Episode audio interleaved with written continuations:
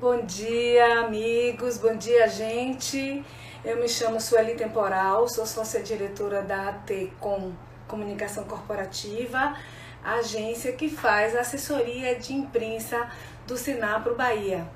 Hoje estou aqui com muito orgulho para é, conduzir é, mais uma live do Tamo Junto. Essa é a 21 primeira edição da live Tamo Junto e é, nós vamos receber aqui o Marcelo Bernardino, ele que é diretor de relacionamento com o mercado do grupo Lab Checkup, um dos maiores grupos de medicina diagnósticas de, de medicina diagnóstica da Bahia. Ele já está aqui, eu vou ele para conversa já temos também uma audiência bastante interessante. Bom dia, Rafael. Bom dia, Bernardinho. Bom dia, Maurício. Bom dia, Su. Tudo bom? Marcelo Bernardinho.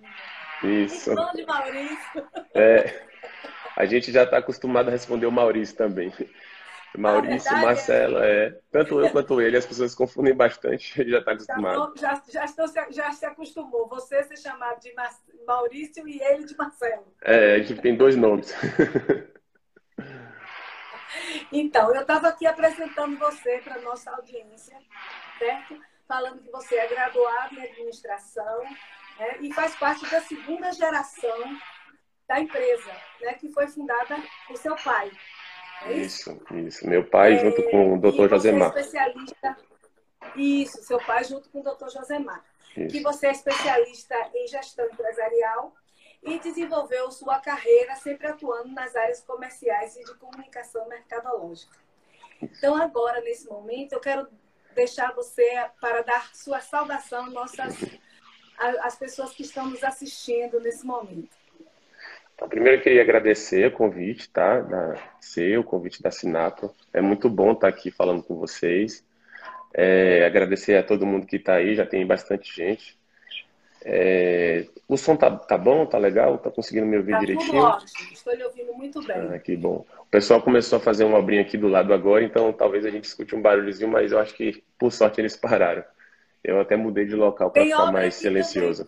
Também. Tem obra aqui também, Marcelo. Isso eu acho que é efeito da pandemia. As é. pessoas estão ficando em casa e estão querendo é. arrumar suas casas, né? Foi um dos mercados que mais cresceram aí no, durante o período do, da pandemia e pós-pandemia, né, o mercado da construção ele deu, deu um boom muito grande. Eu acho que foi essa questão do comportamento mesmo do consumidor de, de querer aproveitar um pouco mais a vida, né, dar um jeito na casa, ou então de um dinheiro que estava parado no banco, investir num, num lar, enfim, na, na melhoria da qualidade de vida. E aí muitas obras aconteceram. É, exatamente. Então, sobre o mercado de medicina diagnóstica, eu anotei umas coisas aqui é, que você vai me dizer se estão corretas. É, o mercado brasileiro de medicina diagnóstica movimentou 33,6 bilhões de reais em 2018. E apesar da pandemia do novo coronavírus, deve continuar crescendo em 2020. O setor foi responsável pela geração de 253,5 mil postos de trabalho o que corresponde a 11,5% do total de empregos na área de saúde, segundo dados do painel 2019 da Associação Brasileira de Medicina Diagnóstica Abramed.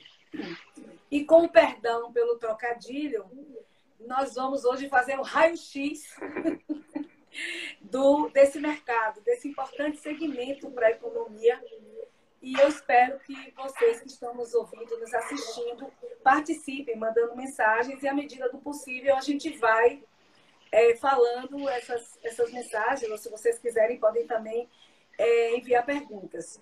O objetivo da live do Senado Bahia é compartilhar conhecimento e informação sobre esse mercado. Não só o mercado de saúde, como principalmente o mercado publicitário, né? que também o mercado de saúde usa bastante, né? O mercado publicitário. Então, como primeira pergunta, na verdade não é uma pergunta. Eu gostaria que você falasse, fizesse um pouco uma análise desse momento de pandemia para o setor de medicina diagnóstica. Como foi, como está sendo para vocês, empresários deste setor, enfrentar esse momento tão difícil e tão inusitado que nós estamos vivendo, que é a pandemia do novo coronavírus e o isolamento social? Trouxe muitos impactos para o setor? Olha, Su, eu, eu acredito que fortemente impactado né, pelo, pela, pela situação do coronavírus. Então, é, não tem como a gente dizer quem foi que sofreu mais ou quem foi que sofreu menos. Eu acho que toda a, a sociedade do planeta né, sofreu muito com isso e tivemos bastante aprendizado. Trazendo aqui para o nosso setor e para a nossa, nossa região, é, nós tivemos impactos econômicos seríssimos, no, principalmente nos dois meses seguintes a, ao início de tudo isso, que foi abril e maio. Né? Então, no mês de, de abril, a gente teve, a gente experimentou aí um faturamento que chegou a quase zero. É, maio ele começar a retornar um pouco.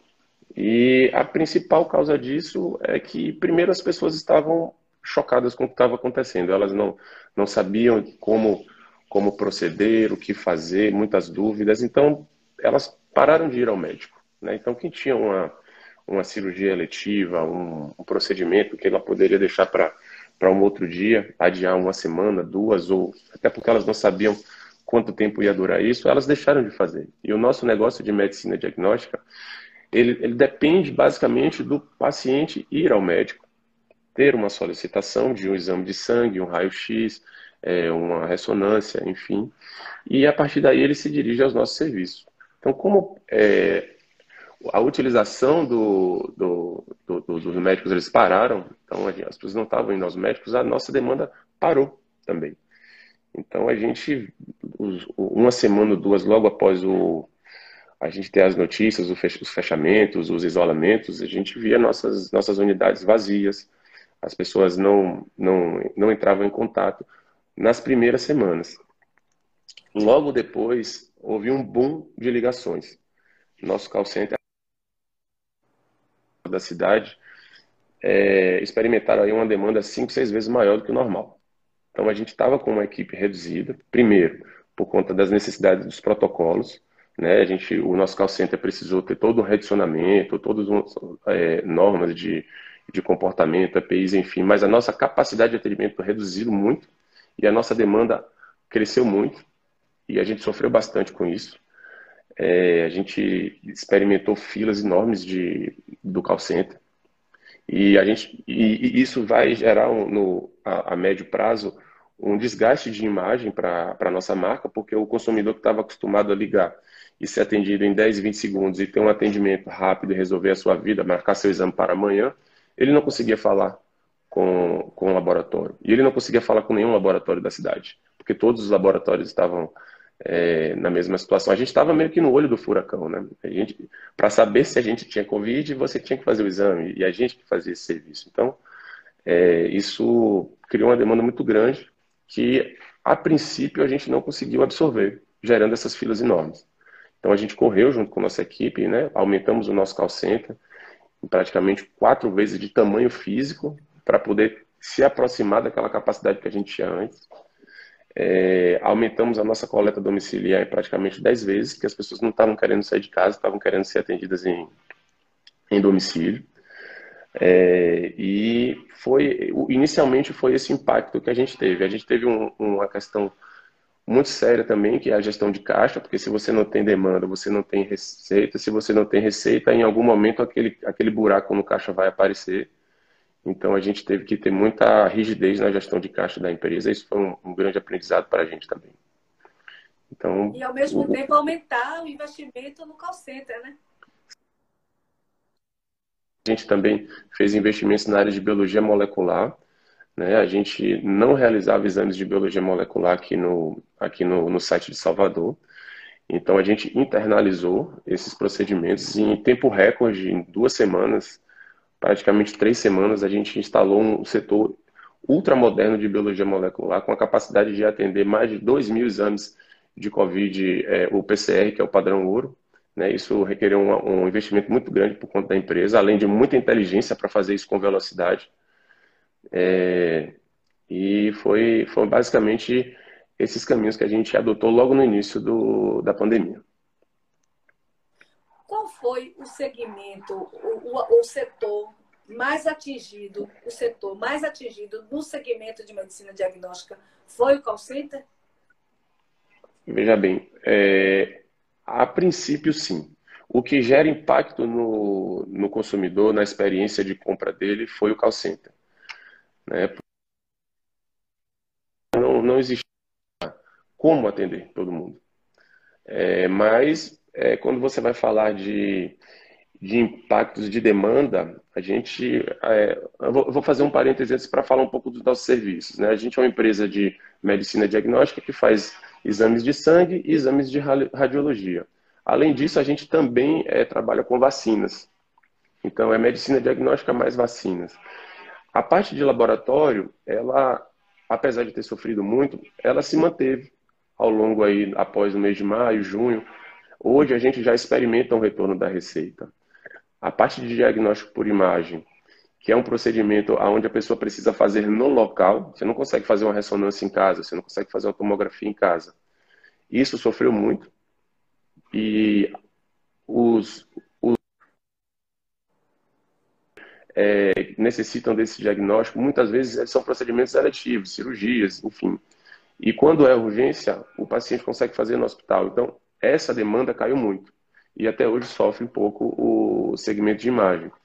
O segmento de vacina, por sua vez, é, 90% do público desse, desse serviço é crianças, são crianças, né, recém-nascidos e, e, bebezinhos e crianças e idosos, que é o, é o, público mais sensível à questão do coronavírus.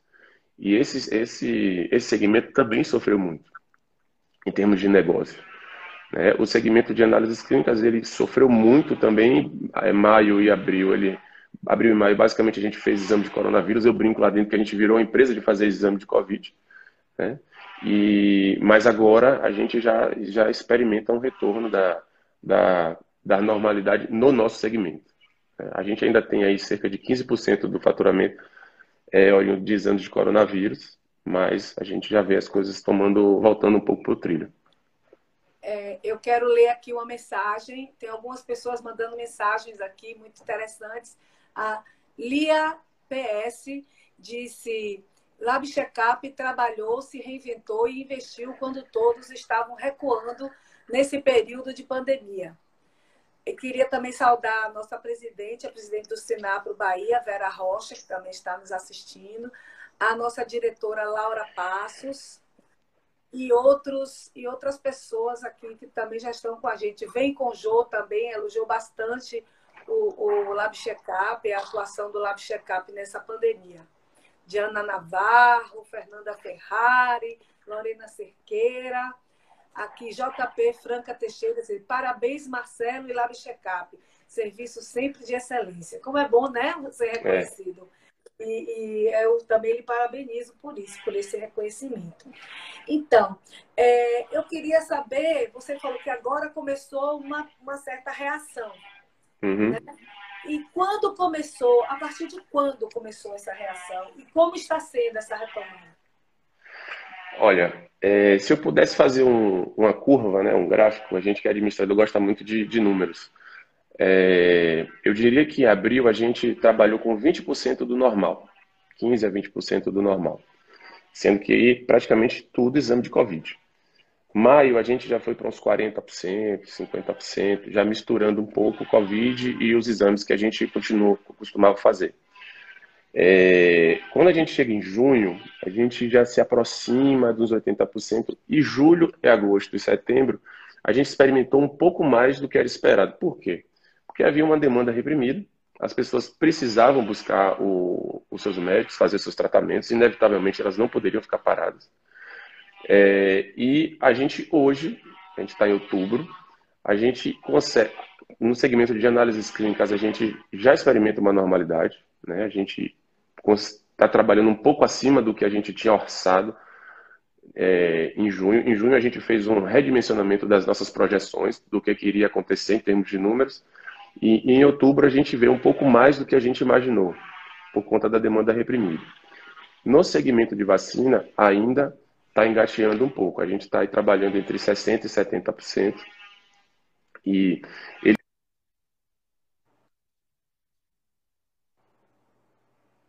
retomada agora no mês de setembro e outubro, e a gente acredita que é, a mesma onda que veio para análises clínicas deve acontecer em novembro, onde a gente deve experimentar uma demanda um pouco maior do que o habitual.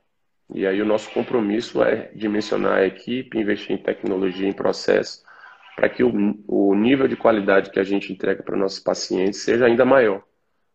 É, após o, a pandemia do, do, coronavírus, a gente percebeu que o, o, nível de exigência do consumidor ficou um pouco maior. Então, a gente está lutando muito, é, investindo em treinamento, contratação de pessoas, novas ferramentas, novos processos, processos inteligentes para deixar a experiência do consumidor ainda melhor, principalmente nessa época de maior demanda do que o previsto. Você falou aí sobre a questão das vacinas, que diminuíram bastante uhum. durante Sim. o período de isolamento social.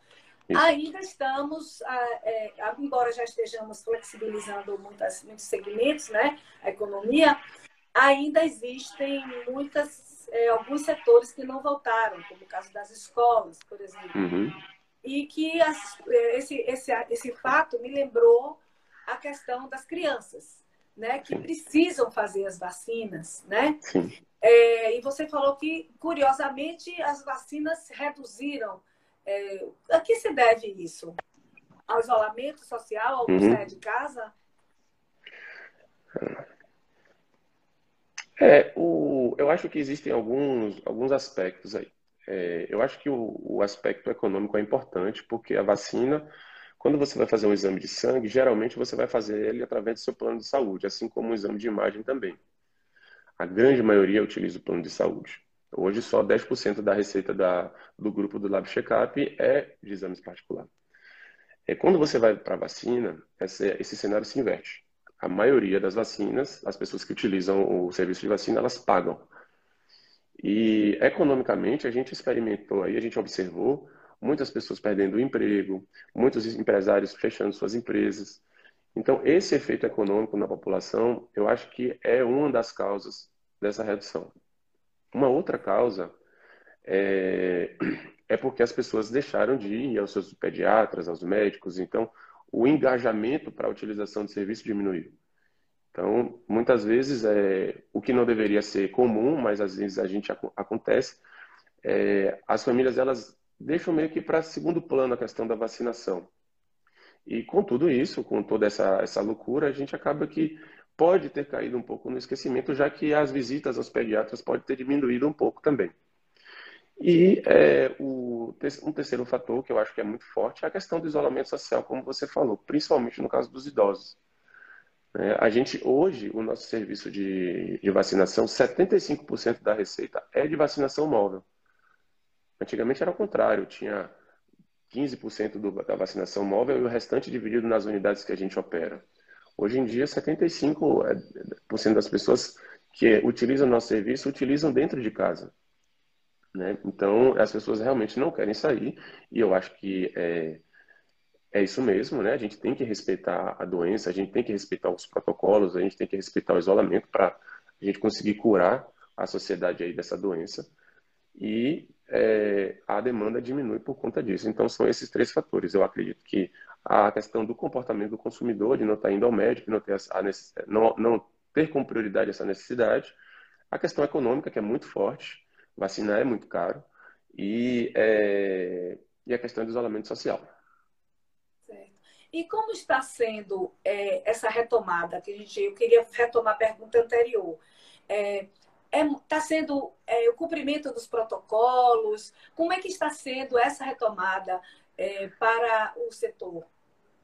É, a gente teve que redesenhar. Só, só, só para acrescentar, é, tem que a demanda a, a demanda reprimida está voltando, mas ao mesmo tempo vocês têm que atender menos pessoas por causa do protocolo. Isso. Como, uhum. como que está sendo equalizar isso? Olha, foram uma série de medidas que a gente que a gente adotou. É, desde melhorias de processo de atendimento, a gente está implantando é, ações onde a gente consegue fazer o, o pré-atendimento do, do paciente de forma virtual, né? ou por telefone ou por WhatsApp. Isso diminui o tempo do paciente na unidade. A gente está investindo fortemente nisso. É, além disso, a gente implantou todos os protocolos que são necessários, né, que a Organização Mundial de Saúde, todos os órgãos da prefeitura, a vigilância sanitária, eles consideram importantes. Então, a gente é, implantou tudo isso. É, ações como, por exemplo, nossas unidades são casas, a grande maioria delas são casas. Né? E o fluxo era, a pessoa entrava, ficava na recepção esperando, a gente tinha ali 50, 60 cadeiras de espera, que hoje a gente só tem 20, 15, dependendo da unidade. Então, ações simples, como a gente fez, a gente colocou todos na grande maioria das nossas unidades, para que o paciente possa esperar na sombra ou não tome chuva, que era uma das principais reclamações logo no início. Do lado de fora. É, do lado de fora. Porque a gente tem um, uma quantidade máxima de pessoas que a gente tem que colocar dentro da unidade. A gente não pode passar disso. Se a gente passar disso, a gente vai estar comprometendo a saúde dos pacientes e a, e a saúde pública. Então, infelizmente, é, a gente precisa ter uma filinha ali do lado de fora. Então, a gente colocou todos. Né? A gente disponibiliza pessoas para fazer a gestão dessas filas do lado de fora. É, a gente ampliou, como a gente falou inicialmente, o call center. A gente ampliou o serviço de atendimento móvel para que as pessoas possam ser atendidas em casa, não precisem sair para a rua. A gente instalou na cidade um no bairro de Brotas e um no bairro de Vilas do Atlântico, que são, são os grandes polos da gente, drive-thrus de grande porte, né? cada drive-thru com duas baias, com oito pessoas trabalhando em qualquer lugar, ele faz o processo de atendimento e cadastro todo pelo celular, entra no site da gente, clica lá na opção, escolhe os anos que ele quer fazer, coloca o cartão de crédito dele, paga. Se for plano de saúde, ele também coloca a carteirinha do plano dele, recebe uma ligação nossa, termina o processo de atendimento, vai lá, faz a coleta e recebe o resultado dele por e-mail. Então ele gasta ali dois, três minutos só no, no drive-thru. Então foi uma outra ação que a gente colocou e que a gente está tentando ampliar para os outros serviços de laboratório também, mas existem protocolos sanitários que a gente precisa cumprir, tem uma legislação que precisa ser adaptada para esse serviço também. A gente está é, tá tentando aí junto com a vigilância sanitária fazer todos os exames no drive-thru. É, os protocolos de imagem, a gente fez, do serviço de imagem, a gente implantou muitos protocolos. Então a gente está é, fazendo essa retomada, buscando atender o cliente da melhor forma, buscando proteger o cliente, buscando proteger os nossos colaboradores também, né, que é muito importante isso. E é, e buscando cada vez mais tecnologia. Tecnologia, automação de processos. A gente tem projetos maravilhosos aí para o ano que vem, justamente é, focando nisso. E você acha que o drive-thru veio para ficar ou vai ser uma coisa que vai ser passageira? É, a gente não tem como ter uma certeza sobre isso. Né? Eu acredito que ele é, deve ficar. Eu acho que ele deve ficar assim, porque ele mas não é que o drive-thru, no modelo que tem hoje, ele deve ficar. Eu acho que o modelo de atendimento do laboratório de análises clínicas, ele deve pegar algumas coisas que o drive-thru está proporcionando. Então você tem, você pode não ter o drive-thru naquele modelo do carro, mas você pode ter um processo de atendimento aonde o paciente, ao invés de ele passar 40, 60 minutos dentro da unidade de laboratório, ele passe 5 a 8 minutos. Então, ele vai ser uma espécie de drive-thru, mas que o paciente vai precisar sair do carro e se dirigir à unidade, mas não vai ficar ali dentro, se expondo, é, precisando fazer o cadastro de todos os exames ali na, na recepção. Então, eu acho que talvez não o drive-thru, mas talvez o irmão mais novo do drive-thru, que é um novo modelo de atendimento. A gente acredita muito fortemente nisso. Então, vale aquela máxima de que toda crise gera também uma oportunidade, né? A, a oportunidades e grandes aprendizados. Muitos aprendizados.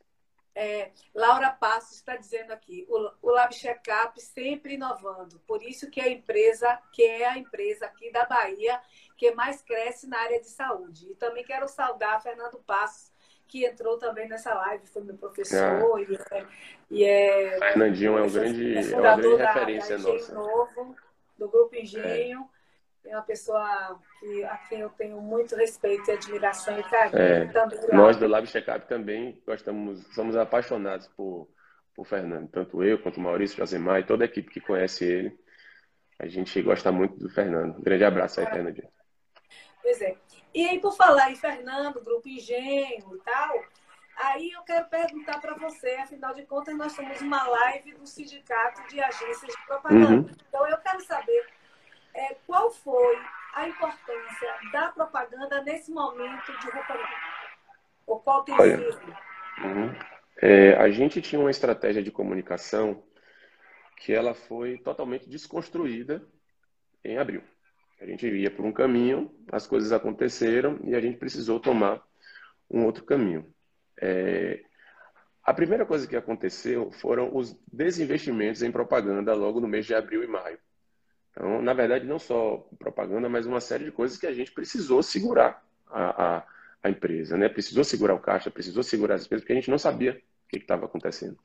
Renegociar com fornecedores, enfim. É, então, a gente ficou utilizando basicamente a, a propaganda e, e, e, o meio digital para comunicar com, com os nossos consumidores. Instagram, Facebook, alguma coisa de, de Google, né, em questões é, pontuais. E a gente, como eu falei, a demanda tava, cresceu muito, a nossa capacidade operacional reduziu, a gente precisava de algum tempo para poder aumentar os nossos sites de trabalho. E eu, eu, aconteceu um fato com todas as empresas da, da, da, do segmento que eu, que foi um pouco de, eu diria que arranhou um pouco a imagem da nossa marca. Muitas pessoas elas ficaram elas tiveram a sensação de, de estarem insatisfeitas com, com o serviço. Então, um, um Estavam paciente... acostumadas com o serviço de excelência, né, Marcelo? Sim. é isso, elas estavam... ele é reconhecido como um serviço de excelência, que é rápido, que você é. não tem muita fila na porta, na, na, na Exatamente. Na espera. Né? Eu sou cliente do Lab Checkout, posso uhum. dizer. Então, assim, é, é, realmente, eu é. imagino que o, que o usuário, o cliente, deve ter estranhado. Ele foi, ele estranhou sim, porque e, e ele não tinha nem como acessar nossas unidades para perguntar. Ele tinha que ligar e tinha que mandar uma mensagem no Instagram ou tinha que mandar uma mensagem no WhatsApp. E ele não era, ele, ele não tinha a mesma velocidade de resposta. Então, é, a gente arranhou um pouco a imagem da marca. Né? E aí, quando a gente começou a observar para onde estavam indo as coisas, a gente repos... a gente tem que fazer um trabalho junto com nossa agência de, de comunicação de reposicionamento da marca novamente. É, além disso, é, alguns players no mercado apareceram. A gente antes tinha um mercado com concentração de três a quatro empresas, aonde algumas outras empresas apareceram, porque elas não, o cliente não conseguia na empresa A, na empresa B, na empresa C, ela começou a recorrer a empresas que, que eram é, que estavam ali um pouco abaixo do radar. Então, quando a gente é, é, teve um, norte sobre o que, que, iria acontecer, a gente teve uma projeção sobre o comportamento do mercado, a gente sentou e refez o nosso planejamento de comunicação. É, primeiro, mostrando para o nosso consumidor quem era o Lab Checkup novamente, quais eram os valores do Lab Checkup, quais eram os atributos. Agora que estava, estava tudo sanado. Eu lembro que a gente ficava com, em reuniões virtuais com, com a equipe de planejamento da agência, a gente, ó, eu acho que a gente pode começar o trabalho de comunicação daqui a três semanas, que eu acho que meu call center já vai estar 100% ampliado, meu setor de biomal já vai estar instalado. Então, a gente organizou novamente a empresa diante do novo cenário e aí a gente reposicionou a nossa marca. É... Depois eu respondo a Vera Rocha se ela é, está perguntando aqui. É eu vou, eu vou explicar para ela. Era uma é, então perguntas gente... que ia fazer, é... mas a Vera já fez. A gente vai guardar essa para Eu depois, vou explicar. Né? Isso, eu também, essa é a pergunta que eu também me faço e a gente vai conseguir superar esse desafio. É, então a gente fez um trabalho de reposicionamento de marca junto com a agência de comunicação, tanto no on quanto no off. Né? Foram uma campanha que a gente apelidou de mercadológica. A gente agora está na segunda fase da campanha, onde a gente está é, tá trazendo a cara das pessoas para o, para o mercado, porque a gente tomou muita. A gente enfrentou muitos desafios assim, ó. Esse laboratório demora muito de atender, não consegui marcar meu exame de Covid. E aí a gente começou a mostrar quem eram as pessoas por trás do Lab Checkup, né? Para as pessoas entenderem que tinha uma equipe muito engajada ali em atender ele bem. E agora, no final, no final do ano, a gente tem mais uma, um desdobramento da estratégia de comunicação, justamente para reparar qualquer dano que foi feito à marca nesse, nesse no período de, de turbulência. Né? Então, é, foi muito importante o trabalho de comunicação, principalmente no meio digital. Né? E, e a gente está aí é, implementando vários investimentos nesse, nesse sentido. É, você acha que o meio digital, é, então, cresceu nesse período de pandemia? Com certeza.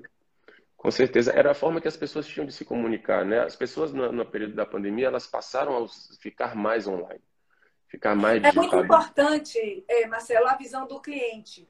Então, você é cliente de agência. Então, por isso que nós agora, é, o Sinapro agora vai trazer a visão do cliente. Então, uhum. eu queria lhe perguntar, o, o, o Lab Checkup é, reforçou a sua, a sua comunicação digital, mas você acha que isso vai eliminar as outras formas de comunicação, outdoor, TV, não, rádio?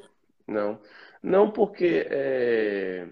primeiro, eu acho que a comunicação tradicional, as propagandas tradicional, ela ainda chancela a marca. Eu acho que fazer um, trabalho digital é, é, é, importante você fazer. Se você não fizer, você não vai atuar bem no mercado. Mas você deixar de se associar a meios tradicionais, meios robustos, como uma TV, um patrocínio de um programa de credibilidade, até a própria assessoria de imprensa também, você abandonar isso, você vai deixar de chancelar sua marca.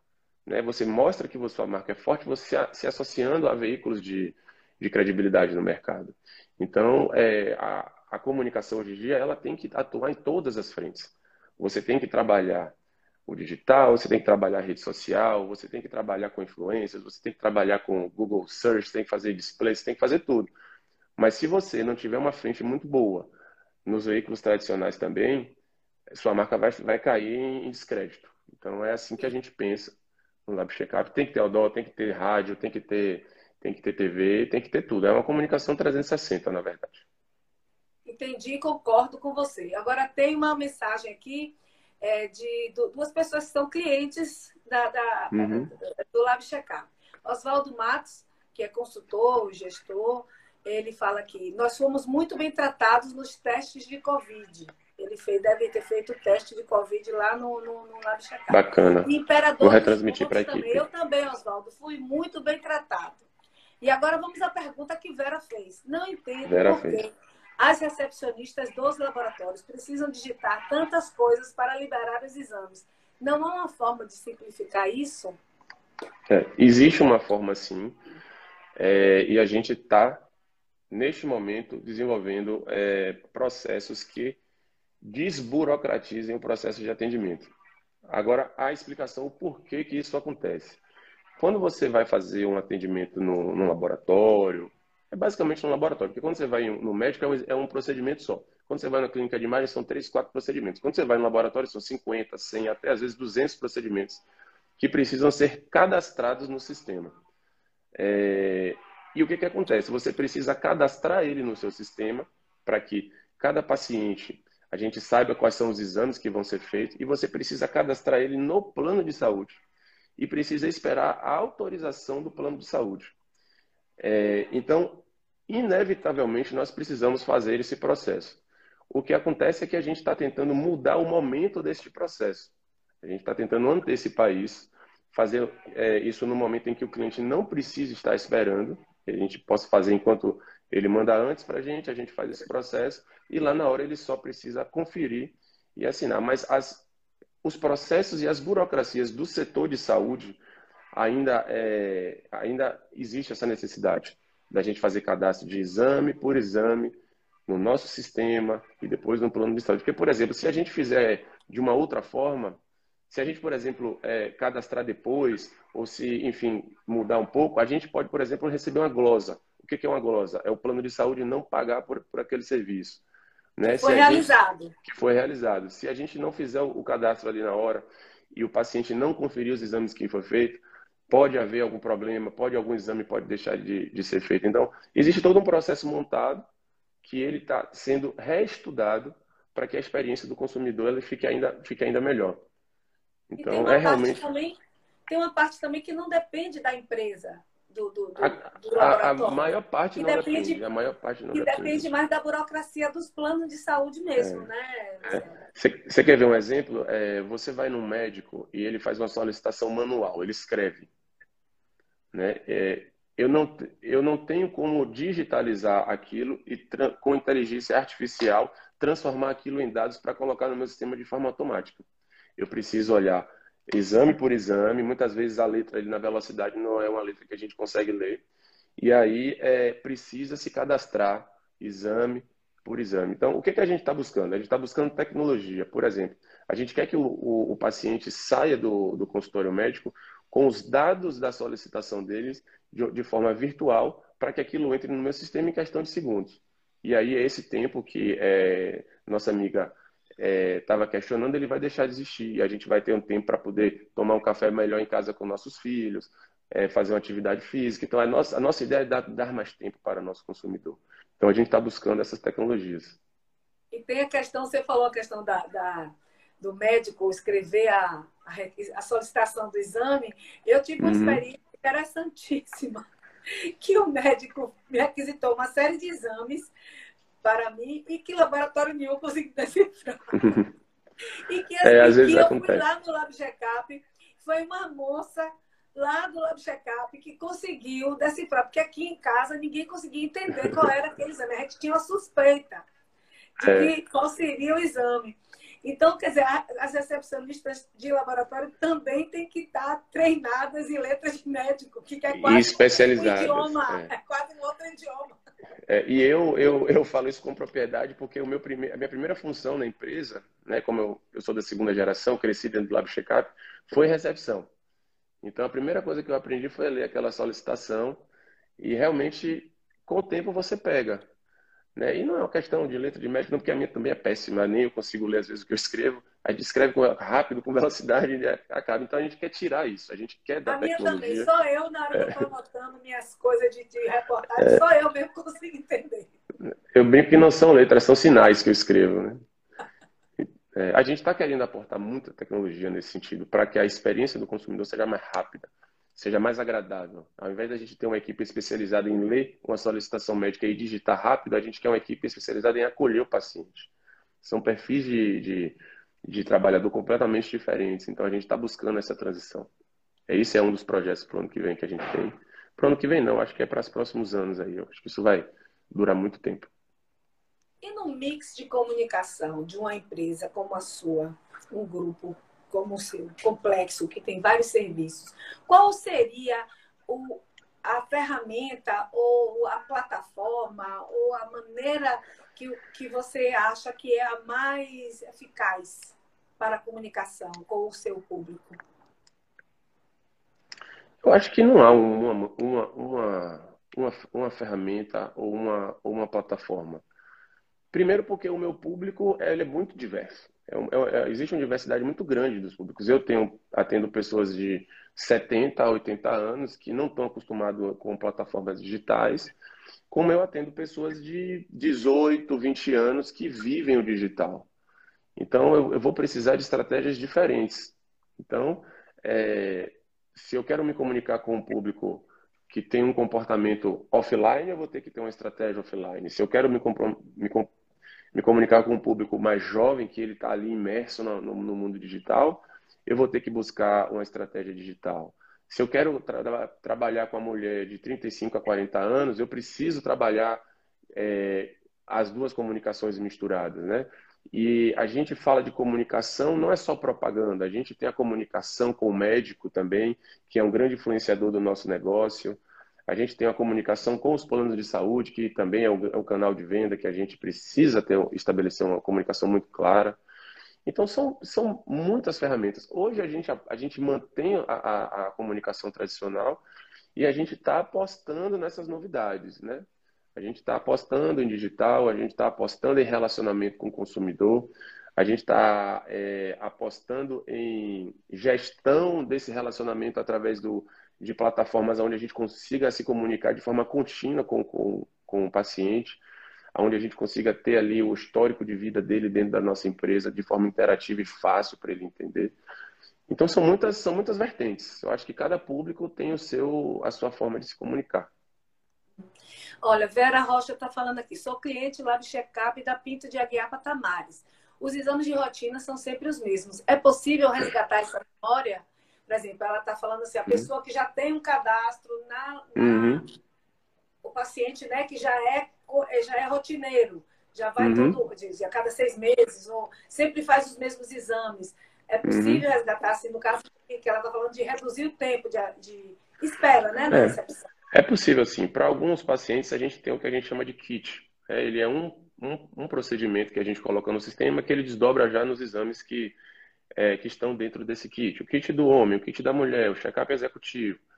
É, o que acontece é que todo cliente que chega com uma solicitação, a gente precisa conferir aquela solicitação para saber se os exames que vão ser feitos são exatamente aqueles que a gente tem, que a gente vai colocar no sistema. Porque se a gente deixa um exame de lado, isso pode comprometer o diagnóstico e tratamento do paciente, o médico não vai conseguir fazer a avaliação da forma correta. Isso faz parte da questão da segurança, né? Isso faz da parte da segurança do, do diagnóstico. Então, o que dá mais trabalho é olhar um por um mesmo. O digitar é rápido, né? Então, é, inevitavelmente, a conferência ela vai precisar existir. O que a gente precisa é criar uma forma de trabalhar que seja segura é, e que a gente não precise ter esse trabalho como eu falei mais cedo, colocando tecnologia nos processos. Mas é, um paciente chega no laboratório hoje com uma solicitação, mesmo que sejam exames de rotina, a gente vai precisar checar aquilo tudo direitinho, porque às vezes pode mudar um exame. Às vezes o médico quer ver um novo parâmetro, alguma coisa. E para garantir que o, o trabalho seja feito da melhor forma possível e o paciente ele seja assistido da melhor forma possível, a gente tem que olhar um por um mesmo. Isso daí não tem para onde correr. É, e para, como eu falei antes, né, para proporcionar segurança do próprio paciente, para evitar uma troca de resultado ou um resultado uhum. é, errado. Na verdade, você deixar de fazer um, um, deixar de fazer um exame que você deveria fazer, né? Então, se você deixa de fazer o exame, aquilo vai comprometer a, a avaliação do médico, né, no, no momento que o cliente retornar. Então, a gente tem que realmente conferir um por um. O que a gente precisa é conferir um por um de forma mais rápida, de forma mais assertiva e no momento em que o paciente não esteja ali esperando. Né? Então é, é, é um desafio, mas, né? É um desafio. É, mas, eu, mas a gente Sim. precisa passar por isso, não tem para onde correr. Claro. É, eu queria, é, Marcelo, que você falasse um pouco sobre a história do Lab Checkup, porque é uma história muito interessante, que começou com seu pai e o, e o Dr. Josemar, é. um pouco sobre a história do Lab Checkup e, e o, o que é o Lab Checkup hoje. Que eu sei que é. hoje ele é mais do que um laboratório de, de análise clínica. O Lab Checkup ele começou. É... Quem conta muito bem essa história é o Dr. Josemar, né? meu, meu sócio. É... ele, ele se encontrou com meu pai no primeiro dia de, de matrícula da faculdade. É, meu pai ele era um pouco mais velho. Meu pai iniciou os estudos um pouco mais velho, porque ele veio do interior, ele tem uma história de vida bastante sofrida, que é um capítulo à parte, muito bonita, por sinal, a gente tem muito orgulho dele. É, e... Mas eles se encontraram no primeiro dia de matrícula e lá ficaram amigos e falaram: ó, a gente vai montar um laboratório quando a gente terminar a faculdade. Eles terminaram a faculdade, é, Dr. Josemar foi para o Hospital do Exército, meu pai foi para o Hospital da Aeronáutica, ganharam experiência e fundaram um Lab Checkup no fundo de uma clínica ali em Brotas. E desde Quando? lá. Isso que ano? Há 38 anos atrás. Nossa. Fazendo a conta, a gente tem, foi alguma coisa próxima aí de 62 ou 72, 70, 82, né? Isso. 82, 82 é. Eu ainda não era nascido. É, e de lá para cá, sempre existiu um compromisso muito grande de cuidar da saúde do paciente que inclusive é a nossa missão, né? Nossa missão estratégica é essa, cuidar da saúde do paciente. E é, desde lá, todas as iniciativas foram tomadas nesse sentido. É, a gente come... O primeiro laboratório a ser um laboratório de rua, que a gente chama, porque antigamente os laboratórios eram todos dentro da clínica, foi o Lab Checkup. Né? Um dos primeiros laboratórios a trazer a questão dos de jejum para as unidades, que é o lanchinho, que o nosso lanchinho é famoso até hoje, foi o Lab Checkup. Aqui em Salvador, joia. né? O pãozinho é bacana. É, o primeiro laboratório a coletar na casa do paciente foi o Lab Checkup. É, nós somos os primeiros laboratórios a trazer os exames de, de hormônios aqui para a cidade para serem entregues é, com rapidez. Enfim, uma série de ações né, que foram tomadas aí em, em prol do cliente. Há 14 anos atrás, é, meu pai veio a falecer né? E eu e Maurício a gente assumiu a participação dele, demos continuidade aí ao crescimento da empresa. E mais ou menos em 2013, 2012 e 2013, o Lab Checkup deixou de ser só laboratório e passou a ser também clínica de imagem. é um negócio que tem total sinergia com, com análises clínicas. Normalmente, quando você vai no exame, você precisa de um exame de sangue também de, uma, de um exame de imagem. Né? E além disso, o exame de imagem você consegue fazer durante todo o dia. Exame de sangue normalmente é só no período da manhã por conta do jejum, apesar de que isso já está mudando um pouco. E no mesmo ano a gente também entrou com, no segmento de vacina, que apesar de ter, não ter tanta sinergia de demanda, mas é um serviço de saúde que é, pode funcionar também nas nossas unidades no horário, de, no horário diferente para a utilização ali daquele, daquele custo. Né? A gente é, rentabilizar um pouco mais o custo que a gente coloca de aluguel, água, luz, enfim, colaboradores. E hoje o Lab Checkup é líder de mercado aqui na Bahia. Né? No Nordeste é uma das maiores empresas. É, a gente tem o foco em atender o cliente bem. A nossa visão é ser a empresa preferida dos clientes. A gente não quer ser o maior, não quer ser o, o, o que tem maior faturamento, não. A gente quer que seja a empresa preferida dos nossos, dos nossos clientes. Então, todo o trabalho é feito em função disso. Então, o Lab Checkup é mais ou menos isso. Você falou aí da vacina e eu quero mandar um abraço grande para minha querida amiga Celci, doutora Celci, que doutora foi minha colega de é colégio. É, nossa diretora médica de vacina. É, um, é uma grande professora nossa que está fazendo um grande trabalho também na, na linha de frente do Covid, Isso. uma pessoa é. espetacular. É, Fernando é. Passos tem uma pergunta aqui. É, tem uma grande parcela da população que não acredita em vacina. Não seria o caso dos laboratórios uhum. se unirem em uma campanha de educação em favor da vacina? É, eu acho que isso é uma estratégia muito boa. É, inclusive, foi uma das estratégias que eu tentei implementar logo no início do, do, da minha gestão na, na, na, da vacina, porque quando a gente entrou no mercado de vacina, eu fui o executivo da, do negócio, e o que, que acontece? As clínicas de vacina somadas, elas formam um mercado muito pequeno na cidade, em comparação com outras empresas. Então, elas não têm força suficiente para implementar estratégias de comunicação, de conscientização da população. Isso há 10 anos atrás, praticamente. Né? Hoje, é, as clínicas de vacinas, elas não são mais só clínicas de vacina. A gente tem uma ou duas que é só clínica de vacina, o restante trabalha no modelo que a gente trabalha. São laboratórios que adquiriram clínicas de vacinas. E eu acho que seria uma boa estratégia, principalmente associado com a Sociedade Brasileira de Imunização, né, que tem esse papel que é, é conscientizar a população e garantir que é, as pessoas se, se vacinem. Eu acho uma, uma, uma estratégia excelente. É, toda crise, como eu falei mais, mais é, é, um pouquinho antes, gera aprendizado. E, assim, e o que mudou é, com a pandemia no segmento de saúde, em particular no, no, de medicina diagnóstica? E qual é o legado que fica disso tudo? Bom, eu acho que é, para todas as empresas, de uma maneira geral, eu acho que mudou muito o time da tomada de decisão. Eu acho que é, isso mudou muito, principalmente lá dentro da empresa. Ao mesmo tempo, onde você precisa tomar decisões muito bem planejadas. Então, a gente precisou tomar decisões assim, de uma hora para outra, em cinco minutos ali, decisões que iam movimentar a empresa para um, um caminho totalmente diferente do que, que ela vinha. Então, isso foi muito importante. A forma de tomar decisão, a forma de comunicação dentro da empresa, o entendimento qual o impacto em qual setor, em qual função, é, isso foi uma coisa que mudou muito para a gente.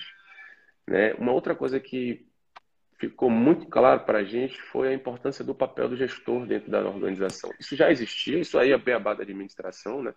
mas é, quando você traz isso para o mundo real e você traz isso para um momento de, de crise mundial, é, o papel do gestor diante das suas equipes, no sentido de. Eu não estou falando no sentido de determinar, de dar ordens, não é no sentido de realmente acolher a equipe psicologicamente. É, isso para a gente ficou muito muito claro também, né? É, os nossos diretores, os nossos, o nosso presidente, os nossos diretores, eu sou um deles. O nosso papel durante é, a, a, crise era justamente acolher as pessoas, né? E, e isso desdobrou num relacionamento muito mais forte dentro da nossa empresa. Né? Então, é, hoje em dia, o, o, o Lab Checkup ele é uma empresa que é, ele enxerga as pessoas, as relações humanas de uma forma diferente de antes do, do, da, da, pandemia do coronavírus. Antes a gente sabia que as pessoas eram importantes, a gente sabia que a gente tinha que dar tratamento, a gente sabia que a gente tinha que dar boas condições de trabalho, sabia que tinha que ter uma excelente relação com a nossa equipe. Mas hoje a gente entende que é nem de longe há, há como existir algo sem ter uma equipe coesa, uma equipe unida, uma equipe valorizada. Então esse foi um, um, um grande aprendizado também para a gente no, né, na, na época da pandemia. E em termos de negócio, em termos de produto, a gente entende que é, o comportamento do consumidor ele já havia mudado e agora ele se solidificou.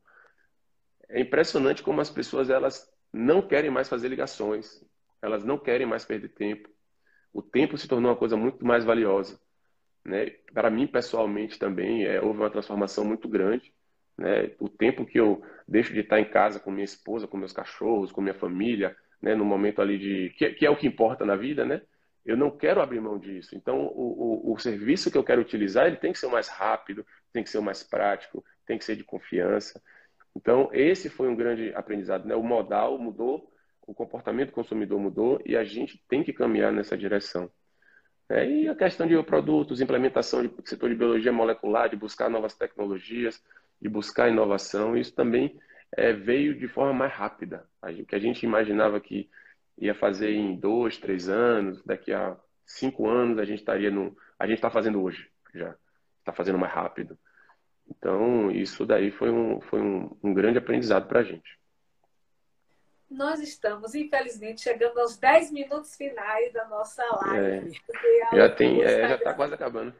É, permite apenas 60 minutos, porque esse papo está ótimo, eu poderia ficar aqui mais tempo, mas o, o, é, o Instagram permite apenas é, 60 minutos. Então, como nós já estamos chegando nos finais, eu gostaria que você deixasse uma mensagem para as pessoas que estão nos assistindo, para tem, tem muitas pessoas que são empresários, tem muitas pessoas que são clientes da, da, da do Lab Checkup que estão nos assistindo, tem muitas pessoas do ramo da comunicação, que infelizmente eu não pude é, saudar. É, e aí eu queria que você deixasse uma mensagem para essas pessoas que estão assistindo e, ao mesmo tempo, também uma dica de leitura ou um filme, uma série que você assistiu, que você já viu e que você acha é, que tem a ver com esse papo que a gente teve ou com o momento que nós uhum. estamos vivendo atualmente?